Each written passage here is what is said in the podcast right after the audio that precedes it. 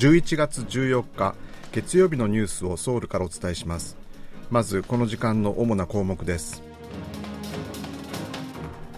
東南アジアを歴訪中のユン・ソンニョル大統領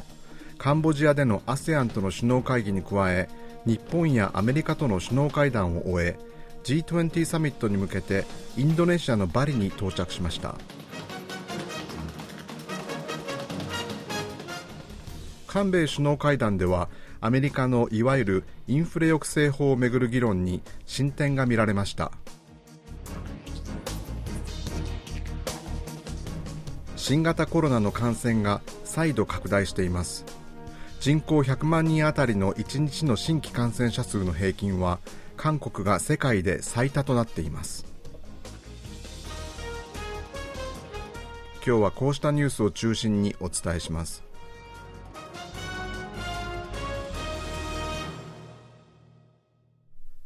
カンボジアを訪れていたユン・ソンニョル大統領が現地時間の14日次の訪問先であるインドネシアのバリに到着しました。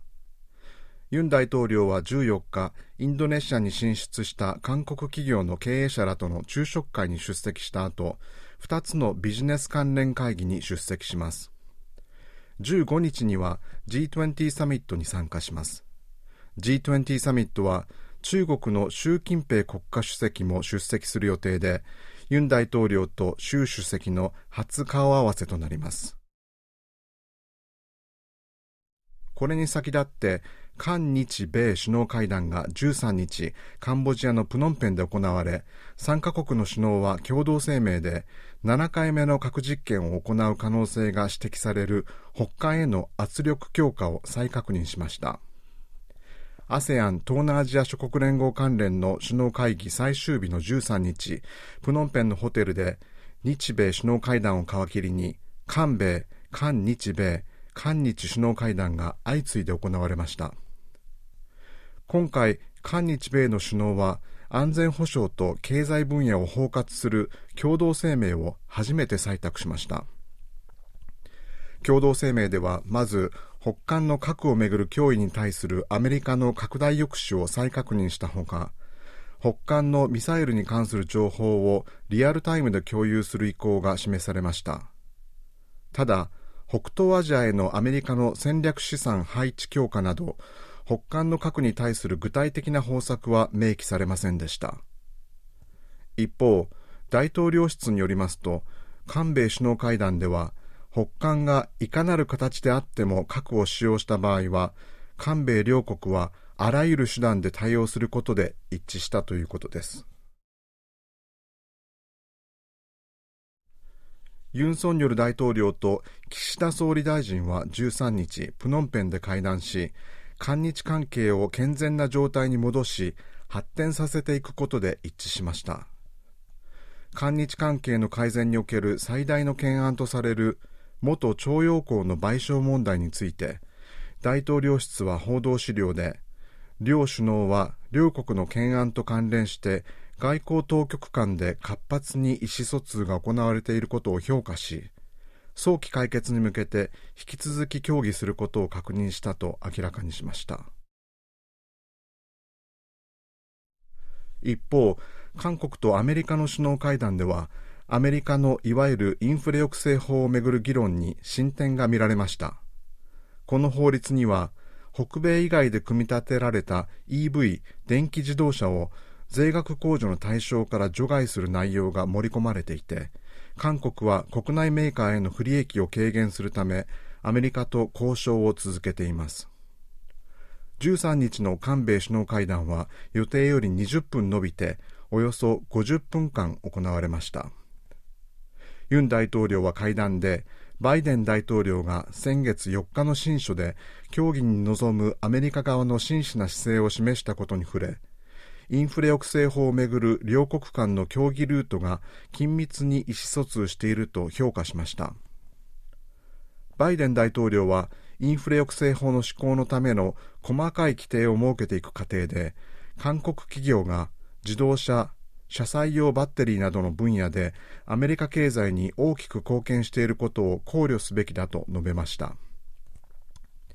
バイデン大統領の今回のコメントはインフレ抑制法への韓国側の懸念を承知しているとしていた先月の新書より進展したものとみられます。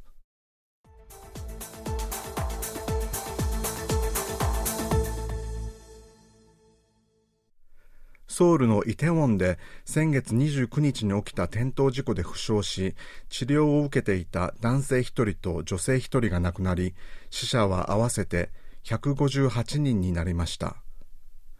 中央災害安全対策本部によりますと、重傷を負い、ソウル市内の大学病院で入院治療を受けていた韓国国軍の将兵が11日に、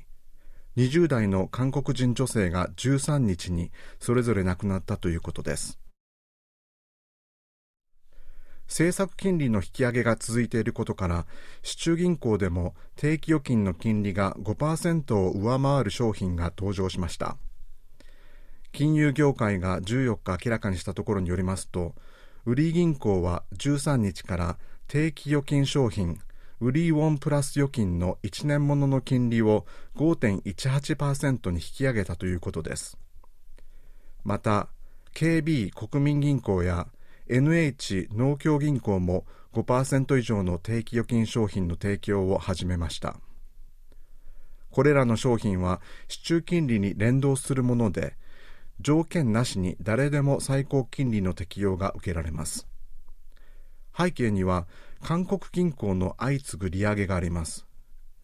韓国銀行は先月12日に政策金利を0.5ポイント引き上げるビッグステップを決めていて主な市中銀行は一斉に預金金利を0.3から1ポイント引き上げました。韓国の労働者の労働時間は年間1915時間で、この10年間大きく減りましたが、OECD 経済協力開発機構加盟国の中で5位と依然として上位であることが分かりました。OECD によりますと、韓国の労働者の労働時間は OECD 加盟38カ国のうち5番目に長かったということです。1位は2128時間のメキシコ、2位はコスタリカ、3位はコロンビアでした。最も短かったのは1349時間のドイツでした。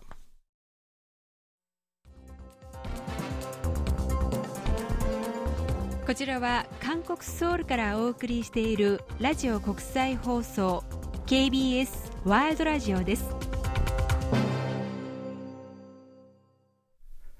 今月21日に開幕する2022サッカーワールドカップカタール大会に出場する韓国代表が開催地のカタールに到着しました。パウロ・ベント監督率いる韓国代表のうちヨーロッパ勢8人を除いた18人は14日未明にインチョン国際空港から出国し現地時間の14日朝カタールに到着しました。韓国代表は24日ウルグアイとの H 組第一戦に臨みます。17日に行われる大学入試センター試験にあたる大学修学能力試験の問題と回答用紙が14日午前7時30分から16日までの間に全国の試験地区に送られます。問題用紙と回答用紙は試験前日まで厳重な警備のもと各地区で保管され当日の朝試験会場に送られます。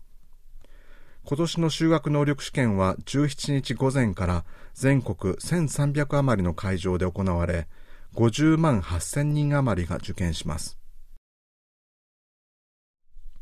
新型コロナウイルスの感染者は14日午前0時までに新たに2万3765人が確認され